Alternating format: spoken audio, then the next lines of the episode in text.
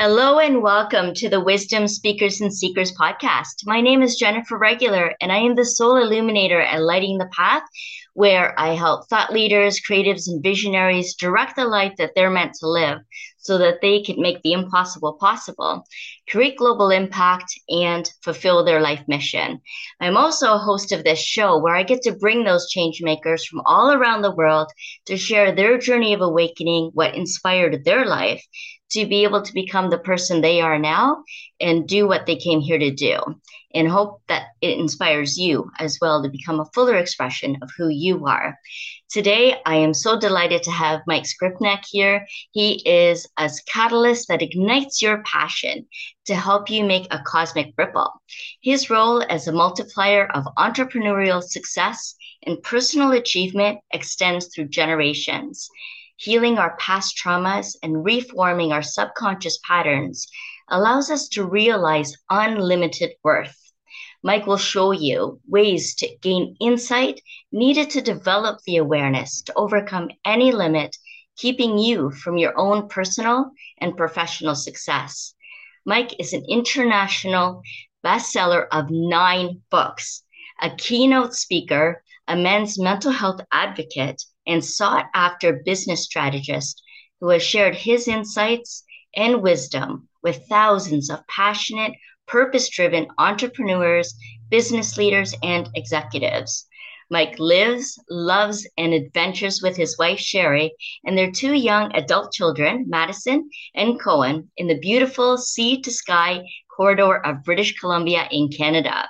You can find them skiing, snowboarding, hiking, mountain biking, paddleboarding, and more in the mountains and rivers and ocean just minutes from home in one of the most beautiful places on earth. And I get to share that too in Victoria, BC.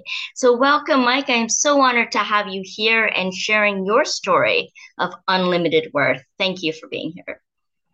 I'm I feel privileged. I'm very happy to be here, Jennifer. Thank you for having me. Thank you.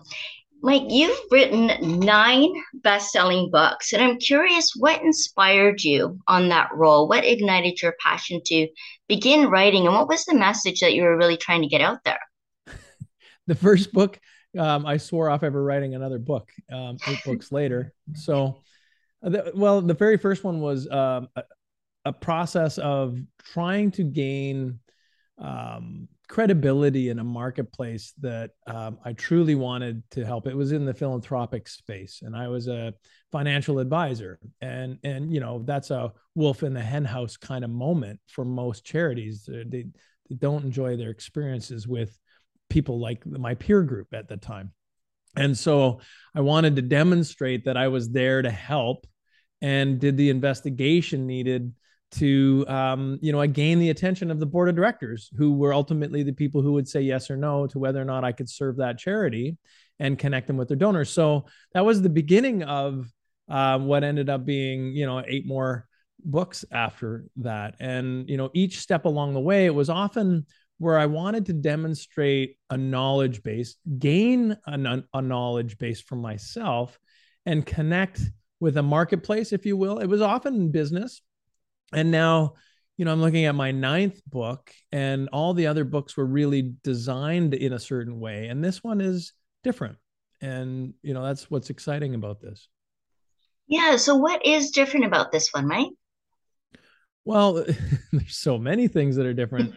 Um but just on the surface it's a vastly more personal tale uh, that shares the journey that uh, I've gone through personally, expresses men that I've also spoken with that have shared uh, experience, and kind of synthesizes what those what that experience and what that journey looks like and you know ultimately it's the book is unlimited worth and it's lessons of healing from childhood trauma mm. finding happiness love and success for male leaders.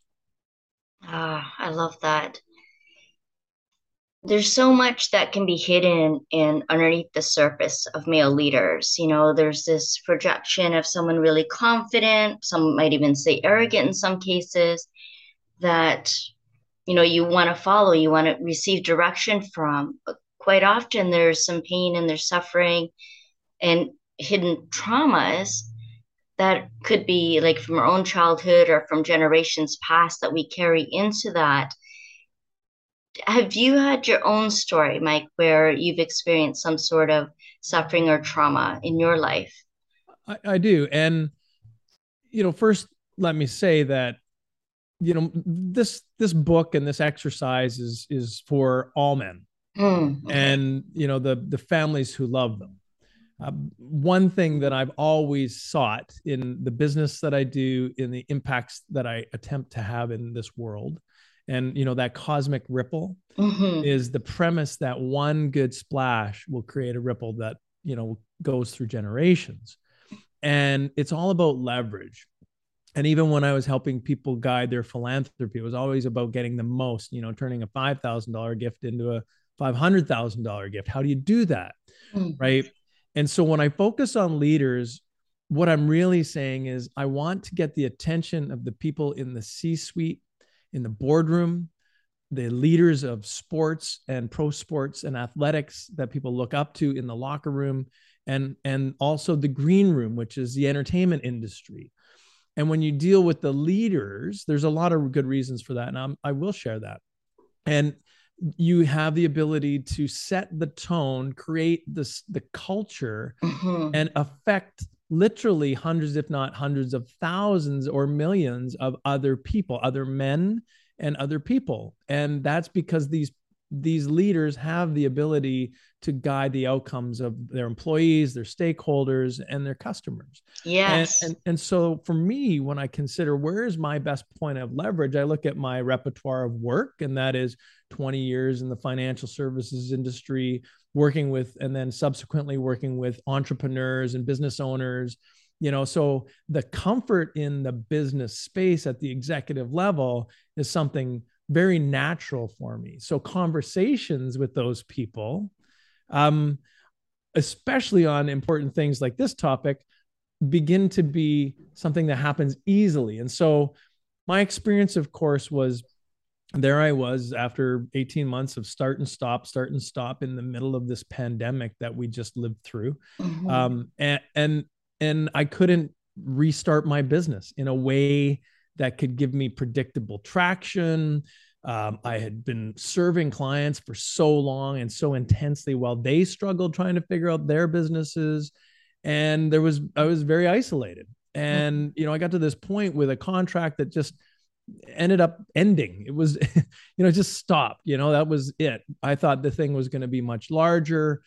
For whatever reasons, it just didn't work out. And then I was sitting looking at my life going, my business is, I'm telling people how to run their businesses and I have no business. And I felt hopeless and worthless and useless at that moment. Um, and in any other point in my life, I've been able to navigate those waters quickly, remedy my emotional state, find the positives, and move on. And in this particular case, I went diving deep into the darkness of depression Mm. Uh, and it was 10 days, uh, the worst 10 days of my life uh, in terms of my emotional state. It, and I say it because it wasn't that I felt bad. I was descending into something I had no control of. And it was taking me to places of darkness that I ended, I considered ending my life on a daily basis on my daily walk by a local river. And that was just happened to be bad weather and it was raging. And I thought, well, what if I just toss myself in and end it? Mm. You know, mm. my my life would be all my stresses. There's no financial stress, no business. Like I can just end it, put a bow on this, and my family can have the insurance, and they'll be good for the rest of their lives. Mm. And of course, that's not a good option. And you know, at day ten, I was you know scared out of my wits that I was in that moment. Uh, my wife had been commuting to work and coming back, wondering if I was going to be there, and she reflected that with me. And I had to dig out and so I reached out for help with a good friend of mine, and she, you know, threw me that lifeline. And she's the kind of relationship though where you know she threw me the love that I needed, but also whacked me over the head with the life preserver. Like, yeah. let's like her love is tough, you know. And we have that relationship, and it was what I needed to change course. But you know, holding back from ending my life was a pretty simple process as much as I was I actually went as far as writing down the pros and cons.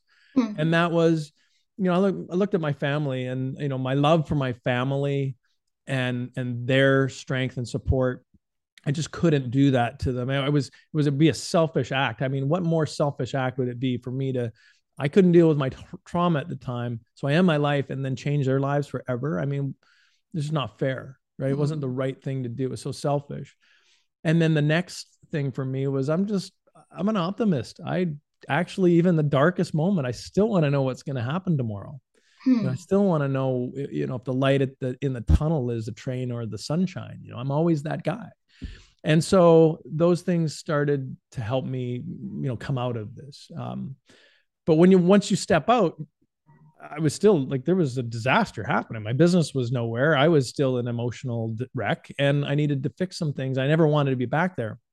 So I took the step to say, well, if I never want to repeat all the things that I might have been repeating that I think are part of this challenge that I'm experienced today, and I never want to be in that dark place, what do I have to do? And there was kind of an elephant in the room. You know, there was what is the one thing I never dealt with? And now 40 years later, it's probably the one thing that's just about killed me. And it really was something I experienced sexual trauma, sexual abuse at age 11. Mm-hmm. And that in particular, that event set a, a, a, subconscious course of direction in a child that stuck with me my entire life. And at 51 at the time, there I was having to deal with it. And so process of healing. What was that process of healing, Mike? Once you discovered what was going on, what was there, what was coming up for the surface for you, how were you able to move through that? What allowed the healing to occur? There's many things, and I, I think there's some key elements, and this is kind of this is part of my message to other men, mm. is because here I am in a public forum talking about it. Yes. And every day I'm in a public forum on stage or in podcasts or through my book talking about this openly and mm-hmm. plainly. Mm-hmm. Um, but that doesn't have to be everyone's situation. What it did require, though, is speaking openly and fully. Uh, my wife always knew, but she never thought I had a challenge, you know? And I, you know, and reflecting, I said, you know, Sherry, this is all connected and I have to deal with this. And you know, maybe here's a few more details about that experience that 11 year old boy had um, that maybe will be helpful. And so I spoke with someone I loved and trusted. I love and trust more, you know, and will have that um, space for me, that empathy and compassion. And then the next person that I arranged to speak with, even though I did speak with a professional on the way out, she gave me that life preserver. But I needed to speak with a person who could do treatment and what I did know, because it's not like I didn't think about my trauma all my life. Like every day I was thinking it. So for years I'd been trying to like come to terms with how what it meant in my life, but I was wandering around without a guide, right? So it was just empty, you know, empty exploration. So I needed a guide. I needed a trusted therapist, and so I I sourced out someone who did trauma therapy, EMDR, eye movement desensitization and reprocessing, and and and worked heavily in that space because this was the emotions of trauma were connected to something. And emotions are the things that make us do good bad they drive our actions right? Um, we don't know what's going on subconsciously so we just instinctually have things that happen and we we do things but it's the emotions that make us make decisions. Like that's mm-hmm. that's where we believe we have our free will our choice it's all about how do we feel about it? Okay, well, I feel this. Well, our gut's telling us something very different. We have very different wiring. So what I what I knew logically but hadn't experienced until I engaged a professional who was an expert in this. And that is, I understood that EMDR was a good way to reduce the impact of trauma. It was, it's a proven technique and therapy that's been used and is heavily used with post traumatic stress. Mm-hmm. And I said, okay, well, that's going to help. And then let's find out what else. And through the process, what I learned, and this is where, you know, this is the crux of my book, is I learned that everything, not just some things, everything was connected to the trauma I had experienced. And that was, for me, it was an invasive, terrible trauma, but it was also one of the few, if any, major traumas in my childhood. So it kind of boiled down to that that moment or those moments, right? And what happens in our childhood brain is as we have a developing brain, and we're talking from in the womb until your brain stops really forming, if you will, in your early 20s, traumas embed reaction. And that reaction is, um, you know, we all have experiences. So good experiences, we do more of it right? We tend to go where areas that we get positive reinforcement. That's part of our learning. We are constantly sensory learning all this stuff and it's being processed. When we have trauma, we have negative experiences, they are received in the form of trauma. And my trauma created a response in my brain that said, whatever you do, protect this kid right? So the hardwiring that goes into that moment is protect the life of this organism so they can reproduce somewhere down the line, right? Like that's kind of at a fundamental level. And so what what was one of the key elements? Well, for me, the key protection was do not trust the good men in the community, the pillar of the community. It was the pillar of our community that raped me, right? So we have the ex Air Force um, World War II decorated pilot. We have the, pre- the the husband of my school principal. We have the he was the choir leader, the church leader, the Boy Scout leader, like a good looking, strapping six foot plus guy who every parent put their trust in and gave their boys over. And methodically for years, he was raping them right? And what I learned, but I never understand it at the time, or quite frankly until recently, was that my mechanism was avoid at all costs being in a situation where the perceived good man in the room was in the room. So never work with them, never do anything with them, stay away from them. And so subconsciously, I either began repelling them or um, choosing to avoid them, which meant siding or doing business. And I did a lot, I was in the business community for a long time. So siding with men who you could see their flaws. And, you know, because it was, I could see it. Uh, like if your knives are out, I can see them coming. If they're hidden behind your back, I don't know. I don't trust you. Mm-hmm. And, you know, maybe there's no knife there. And so my hardwiring was avoid anyone that you can't see anything. Right. The challenge, of course, is I ended up working or siding with or doing business with or aligning with men who had flaws and consistently in good and bad times in really great times men with flaws maybe their greed bone is bigger than others and they mess things up. Or maybe they're in negative times their stresses compound and and they create an explosion of their business or whatever right? So i was always close enough to those situations that when it blew up for them, it always hurt me. And there was a restart or a, re, a change of whatever. Like there was always loss of some sort. And I couldn't put my finger on it. I just thought I was picking bad people. But I didn't have a choice in how I picked those and how I was repelling good people from me. Amazing. And Mike, in the beginning of all of that too, you spoke about um, these leaders and being human and what was there and gathering the skills that you had as you were writing your different books. And you're right, along the journey, we gather our skills and our abilities, and then we start to tap into our potency, which I can see that's what's happened for you. And then, you know, the more we polarize that, the more we can amplify that and getting really focused into that and then recognizing what what happened in your past and how that changed the course of how you perceived the world and perceived leaders in protect in particular pillars of the community and created that story and and the environments and situations that are around you and how you can navigate those was a way too of finding the message in that mess right And now you're talking about unlimited worth. And what does that really mean to experience unlimited worth? Can you share more about that? The starting point, and, and this is kind of great. Like my therapist has quoted this this phrase, emotional time travel. Mm, I like and that. I love it.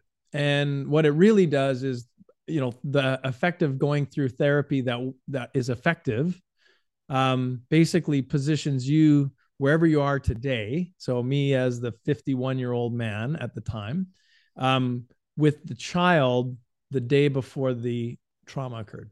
Uh huh. Right. And mm-hmm. so, when I look back to that child, that 11 and a few months old child, um, the world was my oyster. My parents um, were just you know having me assessed for the gifted school they were you know i was mvp of the teams i was like i was this kid who was on a trajectory that had basically unlimited options in my life mm-hmm. right and i felt that and that's the child within me and you know the trauma occurred and i didn't suppress all of that i i was i'm still a driven human being mm-hmm. and this mm-hmm. is where leaders i think the real comment for leaders are is that it was you know my resilience for that might have also helped fire that up but i was always that guy. I was going to be that guy one way or the other. Mm-hmm. it's just now my instincts were wired differently than a healthy um, wiring right? And so i look at you know going going fast forward to 51 year old man who's considering you know taking his own life. And at the time i was worthless. I felt useless good. And every time I tried to rise to my potential, I was limited. Mm. And the book, I wanted to show that the other side, and you know, there is definitely a duration effect. If you've been assaulted and abused, or you've had sustained over long periods of time in your life, it doesn't just happen quickly that you can resurrect yourself out of this. As healing isn't an overnight thing. Mm-hmm. For me, I was fortunate that these were isolated moments and I was able to get a little maybe a quicker path to it. But I've been logically thinking about this for years, so maybe it was just I've been doing my own therapy, but without therapy. Um, and and so where it where I was then is on the other side. I went, wow, I feel amazing and suddenly there was an energy about me a difference that people automatically through and i have to say through zoom because that's the bulk of the communication i was doing yeah. just said you're different. I noticed something different about you. What's changed about you? You look different. You sound different. You're talking differently. And that was under the surface and now it was it was visible.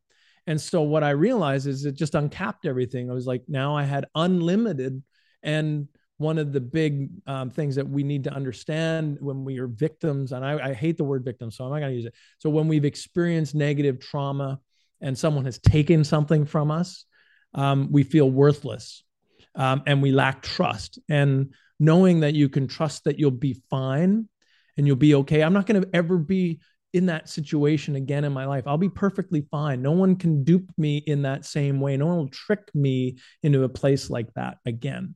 And so I'm worth I'm worth everything. I've got value and I trust that I'll be okay. So that's where unlimited worth comes from.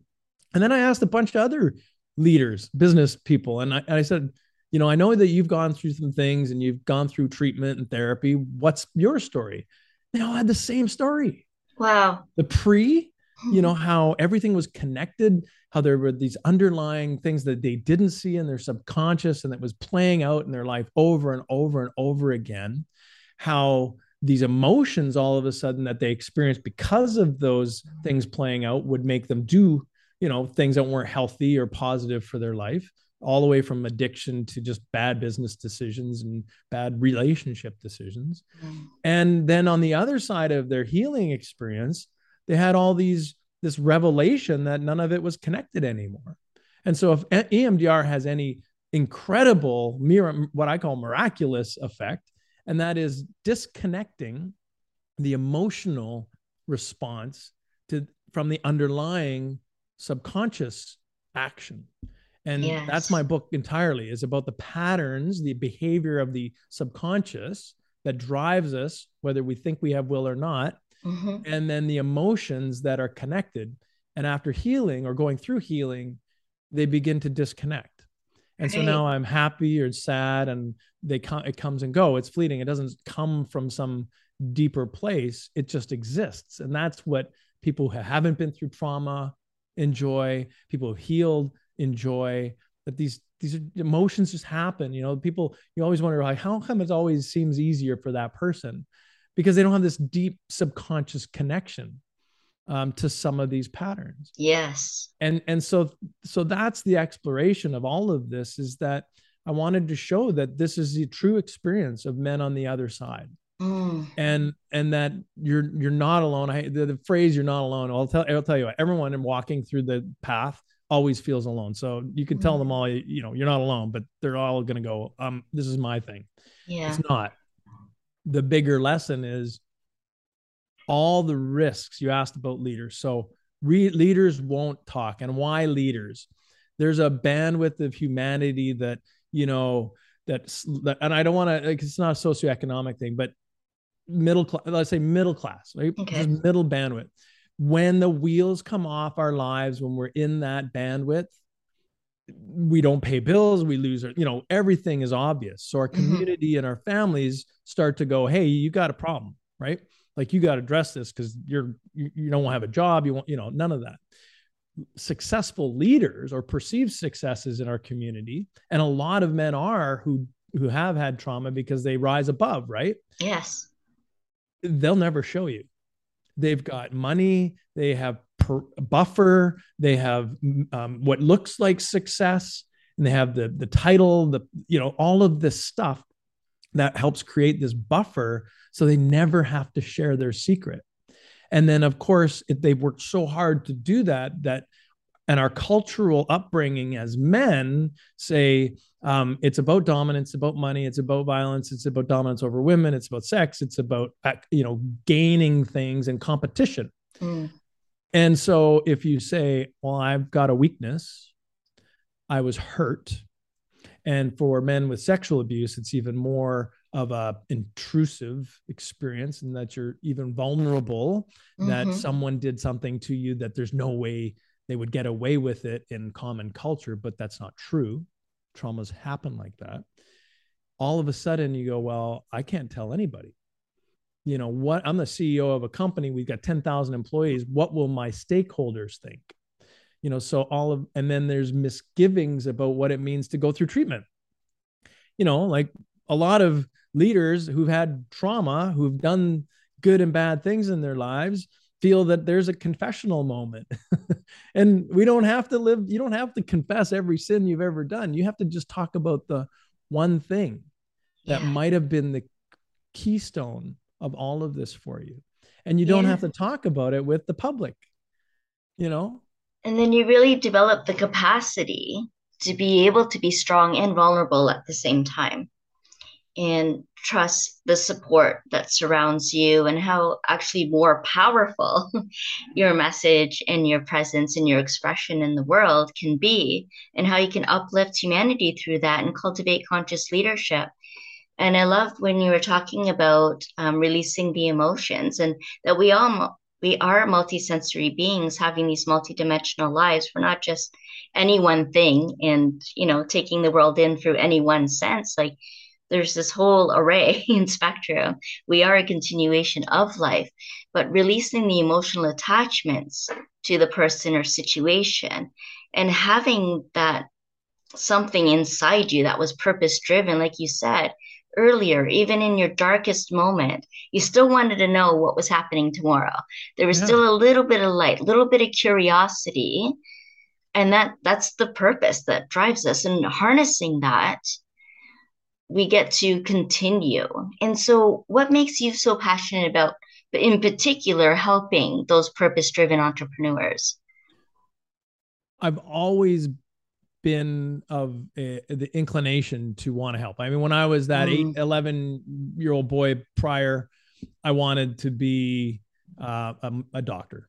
Mm-hmm. I always wanted to be a physician. Mm-hmm.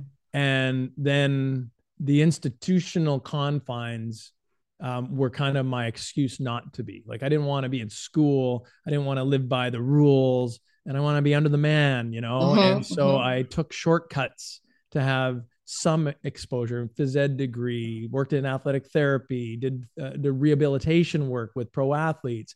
Like that was a, a path, but it was just a cheat to avoid going into the institution of medical school because institutions for me felt like another place I could get victimized. Uh, But I didn't know any of that. Like it was just happening. And then in business, you know, in striving, um, you know, to combine, you know, what you know now today, like how does it how does it help? You know, you start go, well, if I'm a leader and I perceive the risk too great to show vulnerabilities. I just wrote a blog on this uh, yesterday, and I, I was messing around with the idea. Keep people to keep talking about it's good to be vulnerable, and you know the reality is is that once you get to a point of trust that you'll be okay, be honest about your personal challenges, your traumas, and what you and and once you've exposed that, all of a sudden, all these perceived risks aren't really risks anymore because people love you more, they accept you more, and people who don't really segment themselves out of your life. Really, uh, it's pretty quick. And what I've learned is that what you perceive to be a vulnerability, once you get there, is no longer a vulnerability. I don't know if it's a power, but I view it as an opportunity. And so my vulnerability, like people say, well, thank you for being so vulnerable. And at this moment, none of it feels like I'm being vulnerable. The only time I felt like it was a vulnerability was when I perceived that the risk of sharing was the vulnerability. I don't know if it's it's kind of this moment where there's a cause and effect to it. And now that it's out in the open, there's I don't feel any vulnerability at all. No, no, You and you don't have those emotional attachments Got either none. because they've been disconnected. Yeah. Totally. We just And so- unplugged from all of that trauma and drama, right? Right. Trauma and drama. From And those so power it- sources, unplug it, plug it into a better power source. You're Yeah. absolutely right. So, Mm. you know, for someone, so for me prior to treatment, prior to going through this, Mhm. it would always be a vulnerability Mm. because the moment I shared, I would be worried that I wouldn't be valued, trusted, tr- I couldn't trust, I, I'd be worthless, all these other things, the shame, the guilt, you know, all of these core emotions where it would still be connected Yeah. even if I was out in public with it. So it didn't help. Like I told my wife back in, you know, the first few months of our relationship, but it didn't do anything to help me through that. Mm. And in fact, her experience was not trauma based in life. And so she didn't understand that maybe it would be connected and maybe we didn't have the information back then. And, you know, now she gets it and now we all get it. And what I want to share is when you, because men will bury this, the average age, average years is like 25 years. So a man will bury their childhood abuse of Mhm. whatever it is physical, Mhm. sexual, whatever nature for 25 years on average 24 or 25 years well that that's not really healthy a lot of stuff happens in our lives It's a life sentence. up. it's a life 25 sentence. years is a life sentence. Yeah. Yeah. It- you know interesting point sorry i'm going to bounce around a good bit here um, Mm. people ask me and you know i know it's a personal empathetic response to say i'm so sorry to Mhm. hear that you were victimized in that way like somebody assaulted you you know Yeah. and without a doubt um, on a on a surface if you just look at it it's a it's a, it was a horrific act and what was worse it was a premeditated horrific act that was repeated not with me but with lots of boys right Mhm. Mhm. and and so that makes it horrific but really it wasn't the worst thing the worst thing was that my brain did everything in its power to protect that kid yes. and wired in some real core elements that would be very effective in those circumstances or in a life or death circumstance for me going forward. They Mhm. would save my bacon. But in regular society, dealing and navigating in just everyday life, where we're not threatened, where our lives are not threatened, and we don't have to fight for survival, Mhm. those those hardwired patterns just they they aren't congruent and so that's where the problem was for me and there were a lot of other underlying subconscious patterns that got built in with this but that if i were to that was the one is the biggest one is because that changed my outcomes all the time Yeah. and it led me you know to play small smaller right? I would love, I love the being in front. I'll take, I'll put everybody's weight on my shoulders and go out in front, right? Hmm. Happy to do that. You mm-hmm. don't have to get a therapist, get someone in love and trust, share that with them. That's all you need to do. Hmm. But I'll I'll go out there and start breaking down those doors. I'm happy to do that. Before I wanted to be just big enough. Uh, just below. Mm-hmm. Vice president, not president. President, not CEO. You know, that role suited me well. And the reason is because if I was in the absolute brightest light, my secret would be revealed. Mm-hmm. Right. And then all would be lost. That was my perception. And that's the perception of leaders. The their secret will be revealed. Their their hidden weaknesses will be revealed and they'll be taken advantage of. Competition will take what's theirs. They will be thought lesser of. All of mm. these things that we the stories that we right? tell ourselves. Yeah. yeah. And it's all yeah. the stories we tell ourselves because mm-hmm. I have never felt better, more mm. trusted, more trusting, more worthy, and more valuable than I do today mm-hmm. with all of this out in the open. Yes. And and so you know the lesson is obviously that you know it, it, what you don't want to define you is going to define you every day of your life anyways and the worst thing about childhood trauma, in particular abusive trauma, is it will kill you mm. eventually. Mm-hmm. Like we're all in the path to, you know, the mortuary at some point in our lives, but this will kill you faster. And it's killing men. Four out of five suicides between 40 and 60 year old men, uh, people are men today. Wow. Um, you know, men are men are 30, the rise in depression in men and from StatsCan since 2018 in Canada alone is 30% higher rates, wow. incident rates of reported depression, right?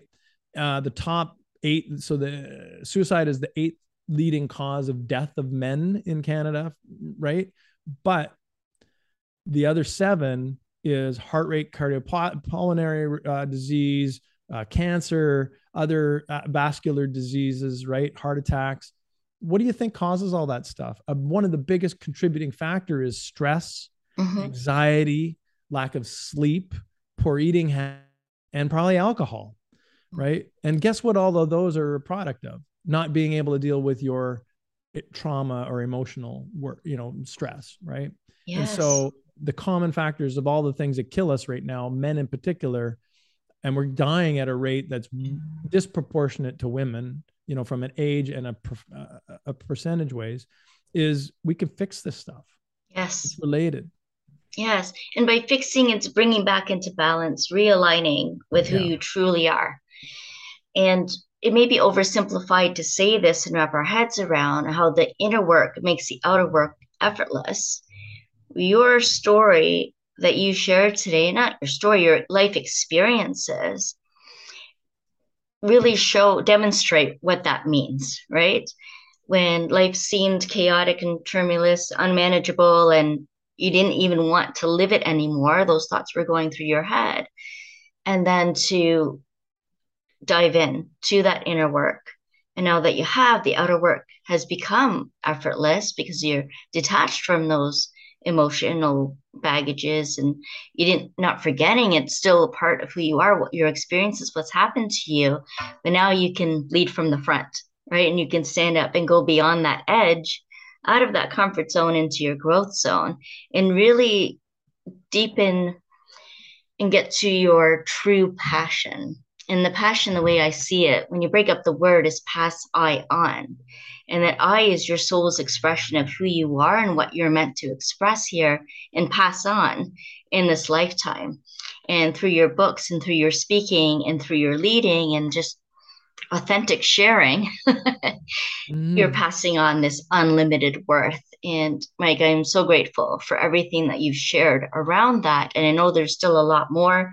You have nine books about it. You continue to speak on it. So, how can people find out more about you and what you've written and what you've spoken about and, and continue to do? How can they connect?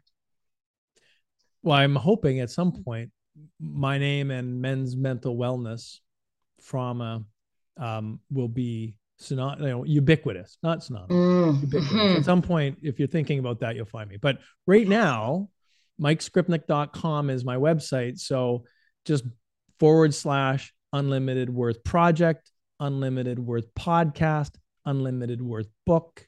You'll be able to find my book on Amazon in a few weeks once it's published and launched and ready to go. Um, that's where you'll find me. Uh, I'm, you know, fortunate enough to have a story that might be interesting enough for people like you, Jennifer, to share on podcasts.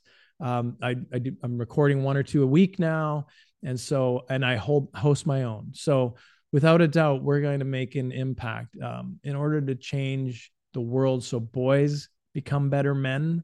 Mm-hmm. I'm starting with the leaders of today to help them become better men, become the good men they always have been, and create a culture and an environment that is giving the space for those other men to realize their unlimited worth.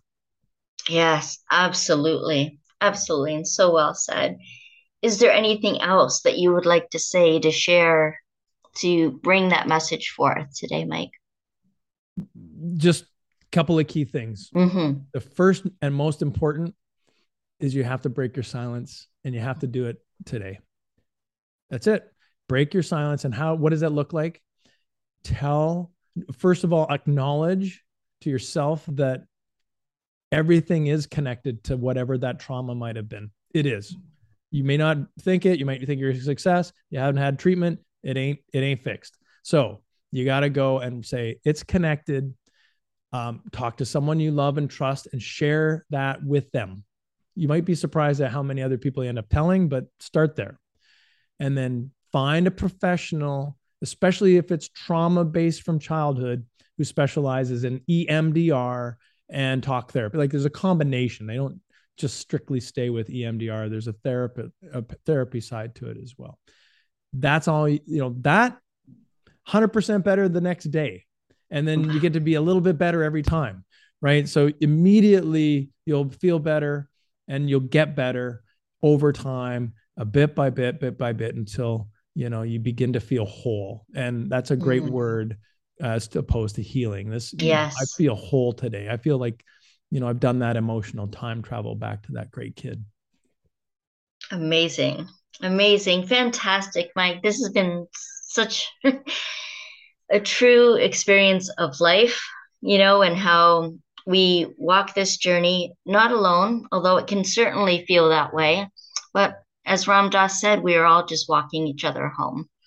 And so I'm oh, so grateful that we were able to come together today and have this conversation and that you are here today, you know, a lot different from when you were in that moment. And, you know, the, uh, the decisions that change the whole trajectory of our lives. You know, how do we want to live it?